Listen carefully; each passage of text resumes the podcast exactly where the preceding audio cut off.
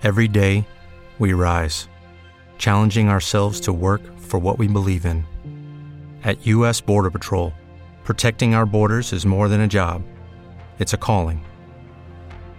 Agents answer the call, working together to keep our country and communities safe.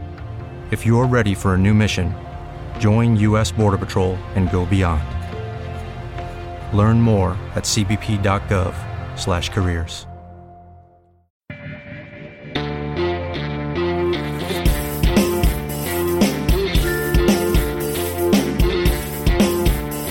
Chegou a hora de pisar fundo. Está no ar a sua imersão no automobilismo. Sinal verde para Lito Cavalcante. Olá, meu nome é Cássio Politi. Esta é a edição número 31 do podcast Rádio Paddock, gravada no dia 10 e publicada no dia 11 de setembro de 2019.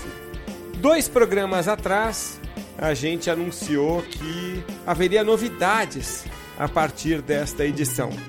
E a novidade chegou. A partir daqui, a gente grava o podcast Rádio Paddock ao vivo. Sempre vai ser numa live no canal do Lito Cavalcante no YouTube. Então é isso, a gente começa a gravar com plateia, portanto com alguma interação, tendo os inscritos no canal do Lito no YouTube, fazendo comentários, perguntas, interagindo com a gente o tempo todo. Então, com essa grande e empolgante novidade, é que eu dou as boas-vindas ao Lito Cavalcante. Tudo bem com você, Lito? Tudo bem, Cássio. E você? Como é que foi de viagem? Porque isso eu não tinha te perguntado ainda. Tudo bem comigo. Semana passada no podcast estive ausente, fui para um congresso nos Estados Unidos, como eu vou todo ano, e estamos de volta aqui para falar de Fórmula 1, falando de um GP, né, Lito, que foi bastante emocionante, que teve algo que eu, particularmente, acredito que todo mundo que está nos acompanhando hoje ao vivo aqui na gravação, um gravado ao vivo, se é que você me entende, todo mundo que acompanha a Fórmula 1 talvez tenha sido surpreendido, tanto quanto eu, que é ver o Hamilton errar. Ele que costuma provocar erro, de repente decide uma corrida ao errar. Então eu queria que você fizesse, antes de tudo, a sua análise dessa corrida, Lito. Olha, Cássio, vamos começar pelo erro. Finalmente, né, viu-se, se comprovou que todo mundo já sabia, mas não via isso, pelo contrário, Lewis Hamilton também é humano. E que na hora que a água bate no queixo, amigo, ou você nada ou você se afoga. Ele quase se afogou. Tanto ele quanto o Bottas tiveram que tirar tudo, e tiraram tudo que a Mercedes tinha para dar, mas em Monza não deu. Já se sabia desde o começo do ano que em Spa foi, claro, desde o começo do ano. Quando ficou claro que a única vantagem que a Ferrari poderia levar seria em pistas de potência, em pistas de muitas retas, já se sabia que a esperança seria lá no Bahrein, onde a vitória escapou por entre os dedos, por uma quebra de motor. No Azerbaijão, onde houve o erro do Leclerc na prova de classificação. E depois seriam Spa e Monza. Bom, Spa, todo mundo se lembra, resultado excelente para a Ferrari, abrindo 6 a 7 décimos de segundo por volta em cima da Mercedes. Em Spa esperava-se uma surra até maior. Não foi o que aconteceu. Isso se explica também por opções aerodinâmicas. A Mercedes, em Spa tem um primeiro trecho, que é de reta, basicamente reta, e um terceiro trecho, que é basicamente reta. No meio, o segundo trecho é sinuoso, e ali residia a esperança da Mercedes. Então, ela carregou mais a aerodinâmica para tirar o máximo possível da desvantagem que tinha no primeiro e no terceiro trecho, nesse segundo. Não deu muito certo, para não dizer que não deu nada certo. Bom, então, quando chegou-se a Monza, se esperava uma sova igual. Não foi o que aconteceu, porque ali a Mercedes estava totalmente descarregada e a diferença entre eles, desde a prova de classificação, foi muito pequena, foi realmente mínima. Então, isso até causou aquela celeuma, aquela confusão no Q3, no final do Q3, com os pilotos, vários pilotos, se negando a puxar o último vácuo, quebrando até pactos já pré-estabelecidos, e tudo isso porque para mostrar a importância que teria a pole position ali, naquele momento, e também que não havia mais aquela vantagem de Spa. Isso gerou bastante confusão, gerou bastante esperança da Mercedes e acabou gerando o erro do Hamilton. Lito, eu estou pensando aqui, se não tivesse acontecido o erro do Hamilton depois do erro do Leclerc, em função da diferença dos pneus, o que teria acontecido na corrida? Claro que a gente está falando do si, mas analisando apenas os pneus, o que teria acontecido na sua opinião? Ele não errou porque ele errou. Ele errou porque realmente já estava... os pneus já estavam num estado muito crítico. Você lembrar, ele tinha parado 2 voltas antes do Leclerc. Uma volta antes do Leclerc. Mas ele tinha posto os pneus médios. A Ferrari arriscou porque ela colocou os pneus duros, que ela não tinha experimentado momento algum durante a prova de classificação. Mas é lógico que ela já devia ter algum conhecimento. Ninguém vai fazer uma aposta tão grande no escuro, principalmente sendo a possibilidade de vitória da Ferrari, provavelmente a última do ano, em Monza, em sua casa, onde realmente a vitória é aplaudida como foi e a derrota é punida severamente. É o outro lado da paixão que move toda a Itália. Então, eles partiram para esse risco e deu certo. Por que o Hamilton não conseguia passar? Porque realmente o carro da Mercedes não acompanhava as acelerações do carro da Ferrari. Não era nem a potência bruta do motor térmico, do motor à explosão. Era a potência elétrica captada nos sistemas de geração de eletricidade. Quando você liga uma lâmpada, ela acende imediatamente na sua potência máxima.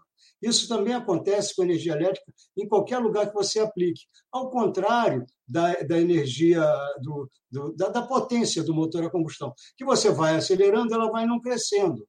Ela não é imediata, ela vai 200, 300, 400, 500 cavalos, quanto for. Então, quando você tem... E o caso, a Ferrari leva vantagem exatamente nisso. O sistema de recuperação dela, a aplicação dessa potência elétrica é melhor. Então, ela levava vantagem nessa aceleração. Então, não tinha jeito. Ela tinha a Ferrari tem boa tração, tem boa freada. Então, usava essa boa tração, aplicava toda aquela potência que entrava de uma vez melhor que a da Mercedes, abria no começo da reta. Por mais que tivesse vácuo ajudando, no final da reta, a reta não era longa o suficiente para esse vácuo se transformar numa possibilidade de ultrapassagem. Então, o Hamilton foi forçando. Quando ele chegou naquela tentativa de freada, ele já estava com os pneus gastos, porque os deles eram os médios. E os da Ferrari eram os duros. Então, foi essa a diferença. Já foi, naquele momento, os pneus já estavam entregando a alma. Não mudaria muita coisa se ele não errasse aqui. A gente, então, gravando hoje aqui o podcast com plateia, ao vivo, né, via YouTube, o canal do Lito Cavalcante no YouTube. E aí, isso nos abre a possibilidade de comentários. E o Guilherme Rodrigues, então, faz um comentário pertinente aqui à minha pergunta, que eu acho que é isso, né, Lito, que o Guilherme coloca para a gente. Se, na habilidade no braço, o Leclerc tivesse sido ultrapassado pelo Hamilton... Pelo que você comenta, ele teria acabado por retomar a posição. É isso, né?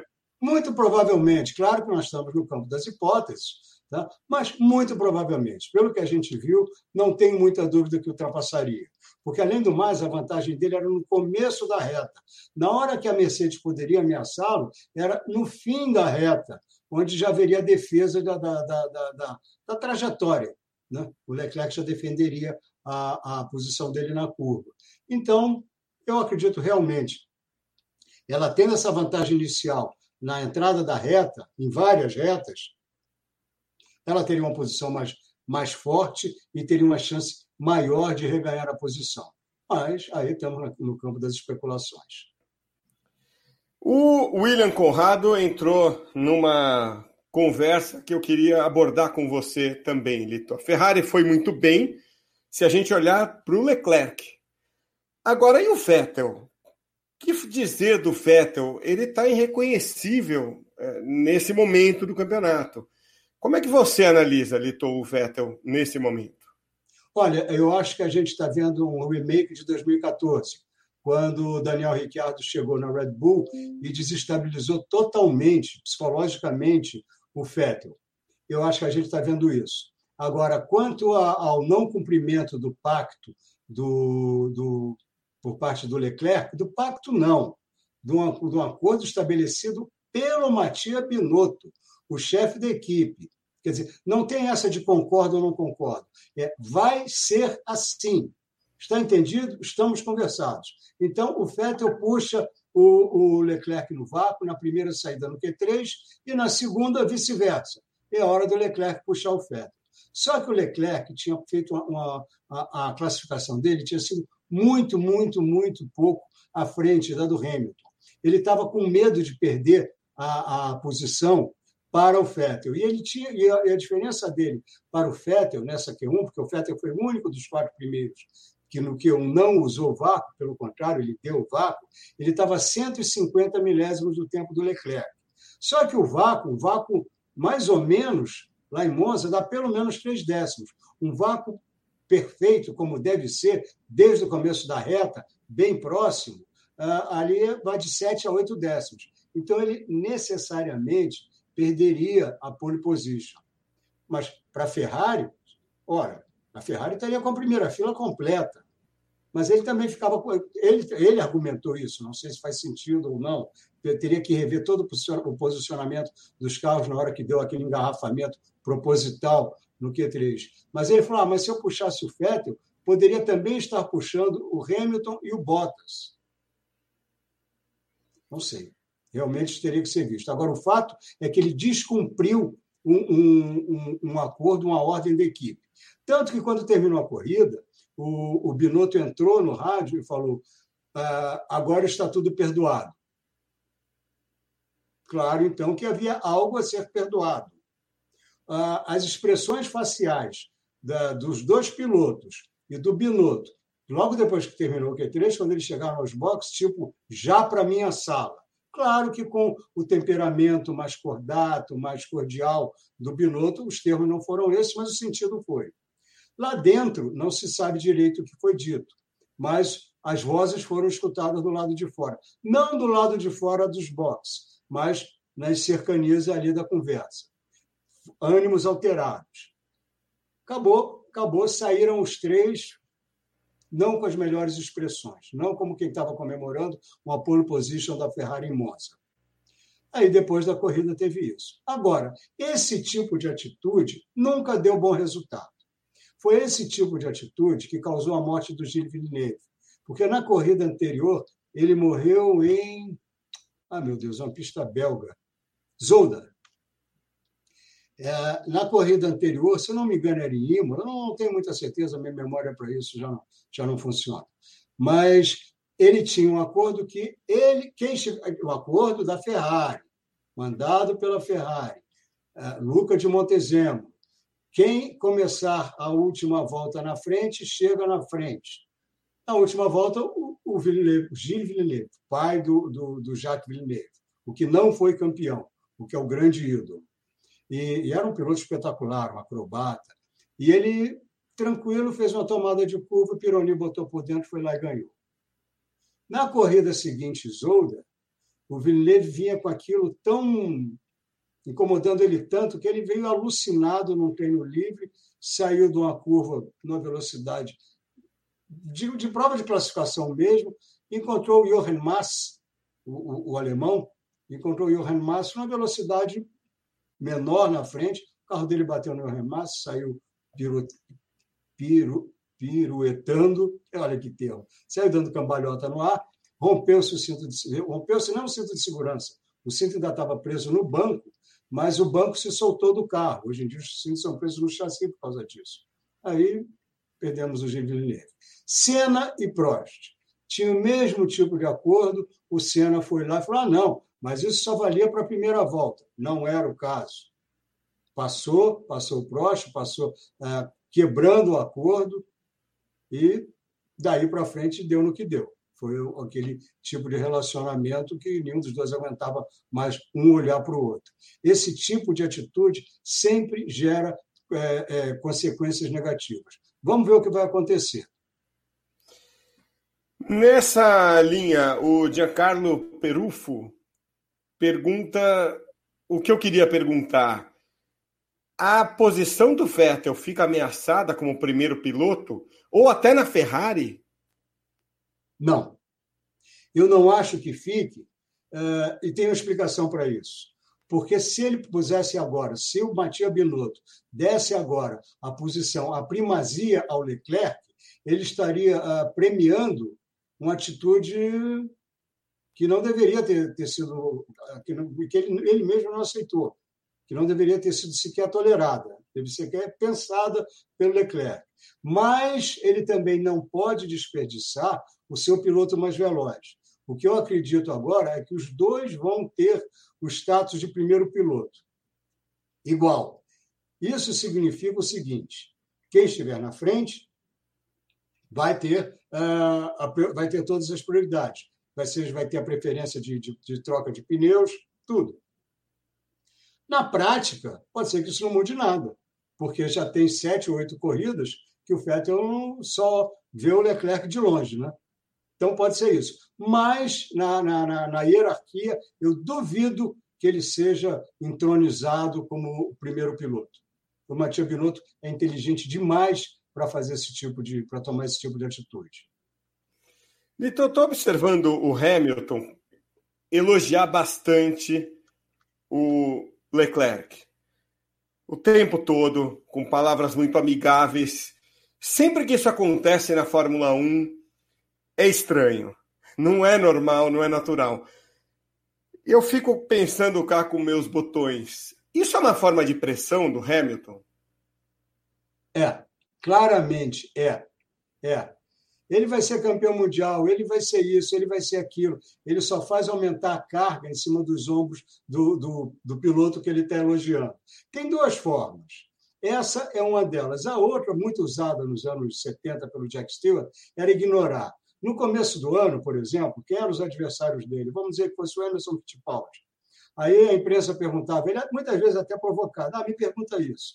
Perguntava, quem são os pilotos que você mais, não vou dizer teme, mas que você vê como seus maiores adversários? Vai ser o Cicrano, o Beltrano e o fulano de tal. Não citava o Emerson Fittipaldi. Quer dizer, tem duas formas. A do Hamilton é essa. Ele joga a carga em cima e joga mesmo. Já jogou para cima do Verstappen muitas vezes, já jogou para cima do Leclerc. Mas na coletiva, quando aquela fechada que ele chega para lá, que ele levou do Leclerc, que ainda estava doendo nas costelas dele, ele reclamou. Ele reclamou, logicamente, da forma que é permitido reclamar, que é tolerada a reclamação. Ele falou, não, tudo bem. Para mim está tudo bem, se o jogo é esse, eu também posso jogar, mas eu quero um comportamento linear dos comissários. Ele já está se queixando errado, porque esse comportamento linear dos comissários vem desde a Áustria, quando o Verstappen fez a mesma coisa, deu um chega para lá no Leclerc para vencer a corrida. E o Leclerc usou esse mesmo argumento, justificando. Não, desde a Áustria, os comissários já falam, e depois eles falaram mesmo. Falaram e foram referendados pela FIA, que eles permitiriam, sim, uma maior agressividade dos pilotos, porque estava realmente parecendo meio jardim de infância. Qualquer coisa dava em punição, drive-thru, 5 segundos, estava exagerado. Aí eles tomaram essa iniciativa. E o Leclerc fez o que era permitido. Jogou o Hamilton para fora, como foi jogado para fora na Áustria. Aí depois ele veio reclamar e pediu que tivesse mais consistência por parte dos comissários. Mas os comissários estavam exatamente sendo consistentes. Então, tem o discurso o discurso pronto, preparado, que vem já, que é esse do ele vai ser campeão mundial, ele é ótimo, carga em cima dele. Mas na hora que a pergunta não deu tempo dele planejar muito, dele tirar algum partido disso, a resposta mostrou que doeu. Vitor, para a gente virar a página aqui, queria falar um pouco do pelotão que veio um pouco mais atrás, que é a prova do Albon, né? Já são duas provas agora alçado à condição de piloto da RBR, né? Aqui a gente fala Red Bull, né? Claro. Então, ele... Então, em Spa, ele de 17º para 5º, né? Nas duas provas em que o Verstappen praticamente não correu, né, Lito? O Verstappen foi esquecido, né? Isso por duas fatalidades. Em Spa, ele teve uma recaída logo na primeira curva, né? Jogou a corrida dele e do Raikkonen fora. Voltou a ser o adolescente esbaforido. Mas nessa corrida ele largou lá atrás por causa da troca de motor dele. E veio vindo, chegou na 8ª posição, mas ali, olha, na verdade, tirando a corrida Leclerc contra as Mercedes, o Grande Prêmio não foi nada demais. Foi até meio chatinho isso. Eu adoro acompanhar o segundo pelotão, dessa vez não teve atrativo, sabe? Porque as ultrapassagens eram fáceis, eram ultrapassagens de reta, muita gente cuidando de seus pneus, querendo chegar ao fim. Então, não foi a melhor das coisas.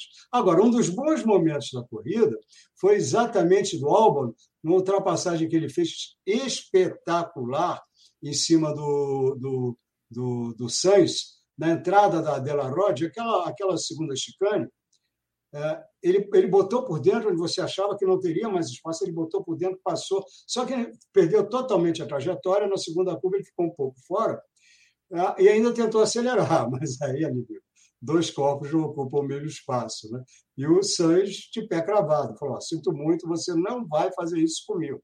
Jogou ele lá para fora e ele perdeu 2 posições. Mas foi ótima a corrida dele.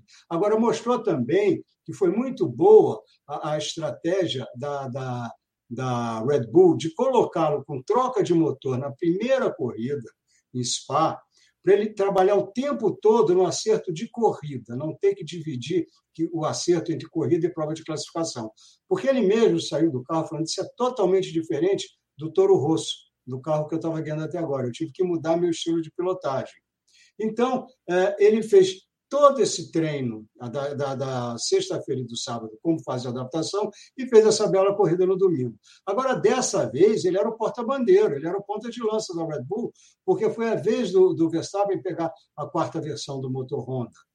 Então, o Verstappen foi largar lá atrás e ele que teve que ir para a prova de classificação. Chegou muito bem, né? Chegou muito bem. O que eu quero te perguntar é exatamente... Temple University is ranked among the top 50 public universities in the U.S. Through hands-on learning opportunities and world-class faculty, Temple students are prepared to soar in their careers. Schedule a campus tour today at admissions.temple.edu/visit. Join us today during the Jeep Celebration event. Right now, get 20% below MSRP for an average of $15,178 under MSRP on the purchase of a 2023 Jeep Grand Cherokee Overland 4xE or Summit 4xE.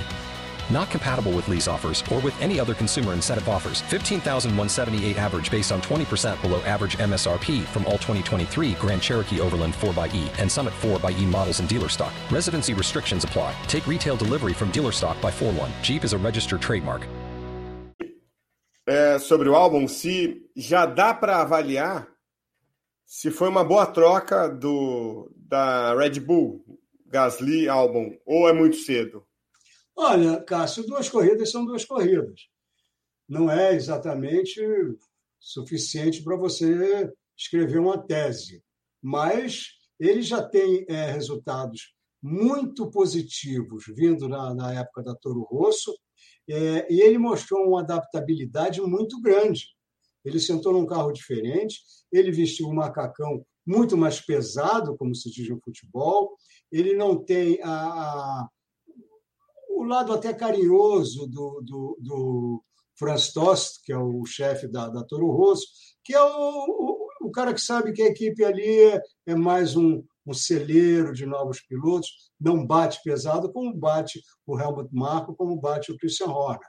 Então, é muito, muito promissor. Eu acho, sim, que ele está só sendo testado, mas eu acho, sim, que ele vai ficar o ano que vem na Red Bull. Acho que a única ameaça à permanência dele lá seria um eventual volta do Sebastian Vettel. Isso está sendo muito falado, mas eu, pessoalmente, não acredito que isso vai acontecer. Eu acho que ele vai continuar mais um ano na Ferrari. Pode ser que não. Pode ser que ele faça como o Daniel Ricciardo, falar, aqui eu não consigo fazer mais nada, vou mudar. Ele na Ferrari, né? Pode ser que ele faça isso. Agora, o fato é que o Albon me parece realmente o substituto do Verstappen, porque 2020 é praticamente certo o último ano dele na Red Bull. Sabe? Porque tanto Mercedes quanto Ferrari vão fazer um leilão por ele. Eles querem o Verstappen de qualquer maneira, a menos que surja uma alternativa para o Verstappen que ainda não surgiu. Se você for falar em termos de velocidade, sim, tem promessas. Se você for falar em velocidade em termos de racecraft, de trabalho durante a corrida, eu acho que a do Albon é até superior à do Verstappen. Mas ainda não são pilotos com 90, 100 grandes prêmios. Ainda não são pilotos com vitórias, ainda não são pilotos provados, forjados mesmo no calor da Fórmula 1. Há pedidos aqui do Fábio Henrique, Rodrigo Freitas, pessoal da Brant GP, estão pedindo para a gente falar das Renaults, porque é fazer justiça. Em algum momento ali do GP de Monza, houve até a esperança de que elas pudessem até beliscar um pódio. Nos mais esperançosos ali dos torcedores chegaram a acreditar nisso. Depois, a supremacia dos motores e dos projetos de Ferrari e Mercedes prevaleceram, é claro. Mas acho que cabe aqui, com justiça, falar das Renaults nesse fim de semana, né, Litor? Olha, eu acho que sim, eu acho que cabe muito bem. E a gente já pode, ficou claro mais uma vez, eu já sabia, já se falava, mas falava pouco, porque nesse ano o ano está sendo dominado por Mercedes e Ferrari, por Leclerc, por Vettel, por aqueles pilotos lá da frente. E, logicamente, as de segundo plano, e, por favor, não vejo nenhum desrespeito nesse segundo plano, estou falando só de desempenho, a Renault, a McLaren e outras equipes têm sido menos comentadas. E a McLaren vinha obtendo resultados melhores que a Renault. Mas já se sabia, e já se comprovou agora, indubitavelmente, a Renault tem o mesmíssimo problema da Ferrari. Ela tem um carro que é bom de reta, mas que não tem pressão aerodinâmica, downforce suficiente para aproveitar seu bom motor, também agora já está claríssimo que é um motor muito bom, nas outras pistas. Então, na hora que chegou em Monza, que é reta, reta, reta, uma curva rápida. Curva rápida que eu digo é curva de curta duração, não necessariamente de alta velocidade. Uma curva, pum, pum, fez, entrou e saiu, acabou. Então, o carro vai. Aonde ele não tem que ficar muito tempo em curva, muito tempo em reta, aí o motor empurra, aí a falta de pressão aerodinâmica mostra que também não tem arrasto. Não é como, infelizmente, o carro da Williams, que não tem pressão aerodinâmica e tem arrasto. Quer dizer, você errou tudo na aerodinâmica. Mas isso, então, leva a Renault a ser otimista e com razão, que é a mesma coisa da Ferrari. A Ferrari, como a Renault, errou o conceito aerodinâmico desse ano. Você não muda isso no mesmo projeto, mas você muda isso para o projeto seguinte. É muito mais fácil você transformar num conjunto competitivo um carro que tem uma boa unidade de potência e uma aerodinâmica não tão boa do que o contrário. O Red Bull ficou anos e anos ali batalhando. O Red Bull, eu cito como exemplo de boa aerodinâmica. Ficou ali anos e anos batalhando com potência insuficiente de seus fornecedores e isso vem crescendo muito devagar. Agora, se a Ferrari acerta, não precisa nem se a Ferrari acerta. Com esse conceito errado, a Ferrari normalmente já embola ou supera a Red Bull. Quando chega numa pista como essa, ela dá tchau e fala, a gente se vê lá na chegada. É a mesma coisa que com a Renault. Então, no ano que vem, se Ferrari e Renault acertarem o conceito aerodinâmico, não dá para você dizer qual vai ser o melhor carro no ano que vem. Não dá, você não pode nunca descartar a Mercedes pela capacidade de trabalho da Mercedes. Mas a capacidade de reação da Ferrari, desse grupo novo que a Ferrari está formando, de engenheiros, é realmente... Inclusive uma coisa, ela trouxe de volta o Simone Resta, que era o projetista do carro do ano passado. E o carro do ano passado, quem acompanhou mais de perto a Fórmula 1, lembra que o carro da Ferrari do ano passado era o melhor. A Ferrari foi derrotada por seus erros estratégicos, por seus erros de equipe, não por seus erros de pilotagem também, mas não pelo desempenho do carro. E o Simone Resta foi para a Alfa, fez milagres lá na Alfa, e então agora ele já voltou. Dá para se esperar, sim, um bom carro por parte da Ferrari. E dá para se esperar também, talvez aí até com um pouco de pensamento positivo, mas também tem gente muito competente na Renault que não vai repetir o erro. Então, eu acredito que, na pior das hipóteses, no ano que vem, a Renault vai ser fácil, a quarta força, e com possibilidade de embolar com a Red Bull, caso a Honda não consiga tirar vários coelhos japoneses da sua cartola. Então, tá praticamente respondida a pergunta do Raí Caldato, que é a perspectiva para... Raí Caldato, olha, um design de capacete privilegiado, inclusive o Hamilton usou até bem pouco tempo um capacete desenhado pelo Raí, um concurso de mais de 10 mil pessoas. O Raí pode esclarecer isso melhor. Esse cara é um gênio, hein? Puxa, que beleza, tá? Então, obrigado pela audiência qualificada, Raí.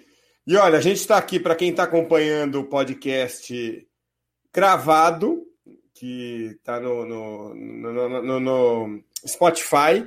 A gente está fazendo essa gravação a partir de agora na live do YouTube do canal do Lito.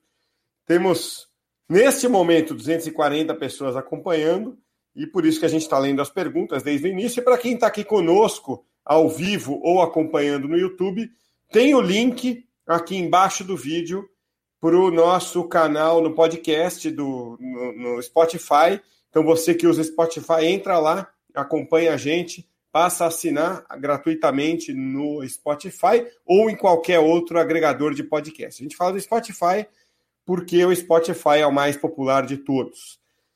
Lito, para a gente fechar a Fórmula 1, eu não vou mencionar aqui jornalistas em particular, mas eu tenho visto alguns jornalistas conhecidos dando opinião, tanto na TV quanto no rádio, que já é uma opinião, já é uma discussão que acho que vai tomar conta da Fórmula 1 daqui para o futuro, que é a discussão Hamilton-Senna. Eu acho que Hamilton-Schumacher... As iniciais deles são Reginaldo Leme. O Regi é nosso amigo... Eu acho que ele tem todo o direito de dar a opinião dele. Tem muita gente que... O Regi é meu amigo, seu também, mas eu não estou falando só dele, eu estou falando de vários. Mas eu falei no geral porque eu estou falando de outros também, tá? Mas dando essa opinião, né? Por isso eu não quero personalizar o debate, sim, Lito, para não virar... E olha, não é... Deixa eu explicar claramente aqui. Não tem nenhum problema alguém opinar. Eu batalho até a morte para que alguém dê o direito de opinião, e acho que o que está acontecendo hoje no Brasil é terrível, que as pessoas não podem mais opinar. Principalmente pessoas que têm carga, conhecimento, capacidade para dar sua opinião e precisa ser respeitada. Por isso... Exatamente. Eu só fiz essa ressalva, não é por concordar ou discordar do Regi. É porque eu não quero personificar o debate. Sim. Eu só quero dizer que o debate veio à tona e quero até ouvir a opinião das pessoas no chat. Eu quero só dizer que o debate está posto antes do que eu imaginava, né? Porque o Hamilton está em plena atividade. E as pessoas já estão, então, pessoas de alta credibilidade, como jornalistas do gabarito do Reginaldo Leme e outros no rádio, dizendo, olha, eu já considero o Hamilton melhor que o Senna. E já ouvi gente no rádio falando isso. Quero ouvir a opinião das pessoas aqui no chat, mas quero principalmente ouvir a sua opinião. Depois eu dou a minha. Tá bom.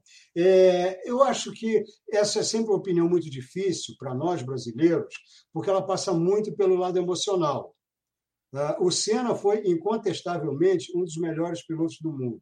Agora, se você me perguntar se ele foi melhor do que o Fangio, melhor do que o Jim Clark, eu vou te dizer que não dá para você dizer, não dá para você responder isso. Eu não acho possível você fazer essa avaliação objetivamente.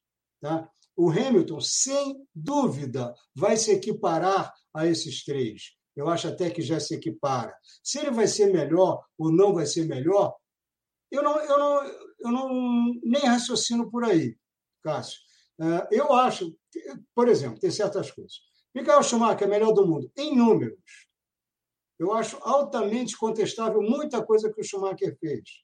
Muita coisa. Ele foi campeão com o carro fora do regulamento, na Benetton, sabe? Ele se beneficiou de uma época em que ele não tinha concorrência, em que a Ferrari e a Goodyear trabalhavam só para ele e o resto usasse o que sobrava. Então, são fatos. Isso aí é mais objetivo, na minha opinião, com a qual ninguém precisa concordar. Tá? Então, mas quando você fala em Hamilton, quando você fala em Senna, quando você fala em Clark, quando você fala em Fangio, você fala num patamar que eles têm uma carreira praticamente irretocável. O Senna fez teve suas atitudes condenáveis ou discutíveis? Teve, mas dando em revanche, né? Dando o troco em quem merecia, e merecia mesmo, Alain Prost, que esse eu não respeito como tetracampeão, porque teve um título que foi praticamente outorgado pelo Jean-Marie Balestre, que telefonou da França para desclassificar o Senna naquele grande prêmio do Japão. Quem conhece melhor essa história sabe dizer. Agora, sem dúvida, são pilotos de exceção, pilotos que vão marcar época, os quatro pilotos. Eu não tenho uma opinião formada se Hamilton é melhor do que Senna, não tenho, e acho que não é plausível ter. Agora, o Hamilton, o que eu acho é que ele vai ser, em números, ainda superior ao Schumacher. A única coisa que você pode medir são os números. Eu acho que ele vai ter mais vitórias que o Schumacher, eu acho que ele é melhor do que o Schumacher, eu acho que ele tem uma carreira mais digna do que a do Schumacher. Acho o Schumacher muito melhor que Jacques Villeneuve, acho ele muito melhor que Damon Hill, mas acho que tem certas arestas na carreira dele, e eu não acho, por exemplo, que ele tenha sido melhor do que o Mika Häkkinen. Não acho. Tomou duas vezes, o Häkkinen foi duas vezes campeão em cima dele. Ele é um dos grandes, mas ele não é um dos grandes entre os grandes, como Senna, como Clark, como Fangio e como Hamilton. Está aí a minha resposta. Lito, é a primeira vez que eu tenho contato direto com o público aqui, posso interagir, eu acompanhava sempre pelas redes sociais. Estou impressionado com o nível dos comentários, porque são comentários equilibrados e com uma dosagem legal do nível de paixão. A maçã nunca cai muito longe da árvore, né, Lito? Então, eu acho que também não dá para esperar muito, muito diferente disso, quem segue você. E concordo com você. O elemento que me deixa em dúvida nessa discussão, para dar a minha opinião aqui, a gente rodou na tela para quem está acompanhando no YouTube. Quem está ouvindo o podcast, depois dá um pulo no YouTube, fica a gravação lá, essa gravação de 10 de setembro. Vai conseguir ver na tela todos os comentários rodando, mas o elemento que me deixa em dúvida é a chuva. Esse é o elemento que sempre me causa uma certa dúvida, né? Claro que a chuva também está presente, a habilidade na chuva está presente em pilotos que não estão nessa discussão, por exemplo, o Rubinho. Mas a habilidade na chuva sempre é um quesito para mim que faz muita diferença. E não que por isso eu vote no Senna, mas ela me faz pensar mais. E acho que essa discussão, para esticar um pouco a discussão, você já disse tudo e concordo com você, é muito difícil comparar. E essa discussão vai ter uma injustiça na história. E uma injustiça causada pelo próprio injustiçado, que é não ter nessa comparação o Alonso. Ele poderia e deveria estar nessa discussão se não fosse ele próprio. Assim como, mal comparando, no futuro, talvez, a gente vá discutir quem foi o melhor, pelo menos dessa época, Cristiano Ronaldo, Messi, não vai incluir o Neymar por culpa do próprio Neymar. Então, mal comparando é a mesma coisa. O Alonso Se tivesse tido mais cabeça, estaria nessa discussão. Estou falando bobagem ou não? Não, não, hipótese alguma. Pelo contrário, uma ótima complementação. E quer que eu diga uma coisa? Você trouxe um nome que eu já tinha esquecido. Não que eu despreze, pelo contrário. Excelente, grande, maravilhoso, mas, pelo amor de Deus, que dedo podre para fazer escolhas. Que uma atitude como companheiro, como homem de equipe. Por isso ele foi... Olha, o termo não é outro. Ele foi banido da Fórmula 1. Ele foi expurgado da Fórmula 1. Ele não tem mais lugar na Fórmula 1. Agora, voltando à chuva, o Hamilton a gente não teve muita chance de ver na chuva, né? Não teve. Eu gostaria de ver, mas gostaria de ver uma corrida que ele tivesse adversário na chuva. O Verstappen a gente já viu, brilhante, brilhantíssimo. Ele aqui em Interlagos, 2016, ele deu uma segurada no carro quando o carro já estava a 90 graus. Ele voltou acelerando. Foi uma coisa de ficar todo mundo mudo, parado, respiração presa. Ele é genial na chuva, genial, genial. Eu acho que ele é do nível do Senna na chuva. E o Senna... do Rubinho, de tantos outros, do Vettel, não esqueçam, Vettel 2007, um moleque estreando na Fórmula 1, Toro Rosso recém-transformada de Minardi em Toro Rosso, ainda mais Minardi do que uma filhote da Red Bull. Ele pega aquele carro no Qualify de Monza, põe na pole, na corrida no dia seguinte, tudo no molhado, ele vai de ponta a ponta, quer dizer, ele pode ter todos os seus defeitos, mas a gente não esqueça. Ele é um dos mestres na chuva. O Hamilton, a gente não teve essa oportunidade. Pelo menos, não me lembro de uma atuação dele tão destacada na chuva. Não me lembro. Mas a história dele ainda está sendo escrita. Pode ser que o destino nos dê esse complemento tão necessário, né? É isso, Lito. E para a gente fechar, então, o programa de hoje, a gente vai dar um pulinho na categoria abaixo da Fórmula 1, que quase me escapa sempre de chamar de GP2, deviam voltar o nome para GP2 para eu parar de me confundir, mas é a Fórmula 2, e queria que você comentasse o que aconteceu com o Sérgio Sete Câmara no último fim de semana, em Monza, Lito. Olha, foi uma injustiça. Foi uma injustiça muito grande o que fizeram com o Sérgio. Deram a ele uma punição de 5 segundos, o que o tirou de 4º para 5º lugar e acabou custando a ele uma posição no campeonato. Um campeonato que é decisivo na carreira dele. Ele vinha na frente do Nick De Vries, na freada do fim da chicane. Ele estava na frente do De Vries, deu uma bloqueada de freio, ele freou lá além do limite, deu uma saída, escapou e voltou à frente. Como no dia seguinte, e foi punido por 5 segundos. Como no dia seguinte fizeram impunemente Charles Leclerc e Lewis Hamilton. Aí tudo bem, muita gente vai falar, mas punir a Ferrari em Monza não é coisa que qualquer um faz. Olha, eu não vou discordar, não. Realmente é mesmo, muito pesado, a pressão é muito grande. Agora, não o Hamilton. E o Hamilton fez a mesma coisa, fez até pior, né? Saiu... Pior não, ele foi pelo slalom, talvez por isso ele não tenha andado. Ele perdeu a posição, não cabe não. Mas fizeram com o Leclerc e não puniram. O Sérgio ficou muito, muito revoltado com isso. Eu falei com ele na segunda-feira sobre o assunto, até perguntando se ele queria falar com a gente no Rádio Paddock sobre esse assunto. Ele falou, olha, Lito, eu falo com você aqui, te explico tudo, falei com os comissários, eles até entenderam o meu ponto, mas não mudaram nada. Agora, ele ficou realmente muito, muito, muito revoltado. E lembrou, por exemplo, o caso do Azerbaijão, quando durante um período de safety car, o Luca Ghiotto bateu no carro dele e acabou com a corrida dele, do Sérgio. E a do Ghiotto continuou. E o Ghiotto recebeu uma punição de 5 segundos.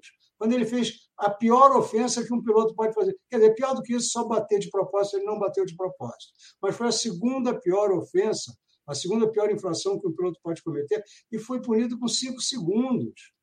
Quer dizer, há aí uma diferença de critérios, sabe? Então, ele estava realmente muito, muito, muito chateado com essa história.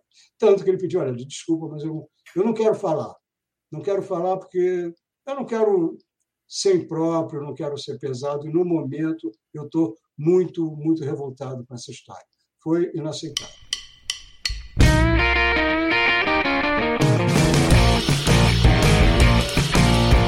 Vitor, acho que é isso. A gente, então, acho que funcionou essa experiência, felizmente. Legal, olha, muito obrigado, galera. Valeu muito a força aí, hein? É, valeu demais, e a gente não tinha muita dúvida de que a participação seria muito bacana.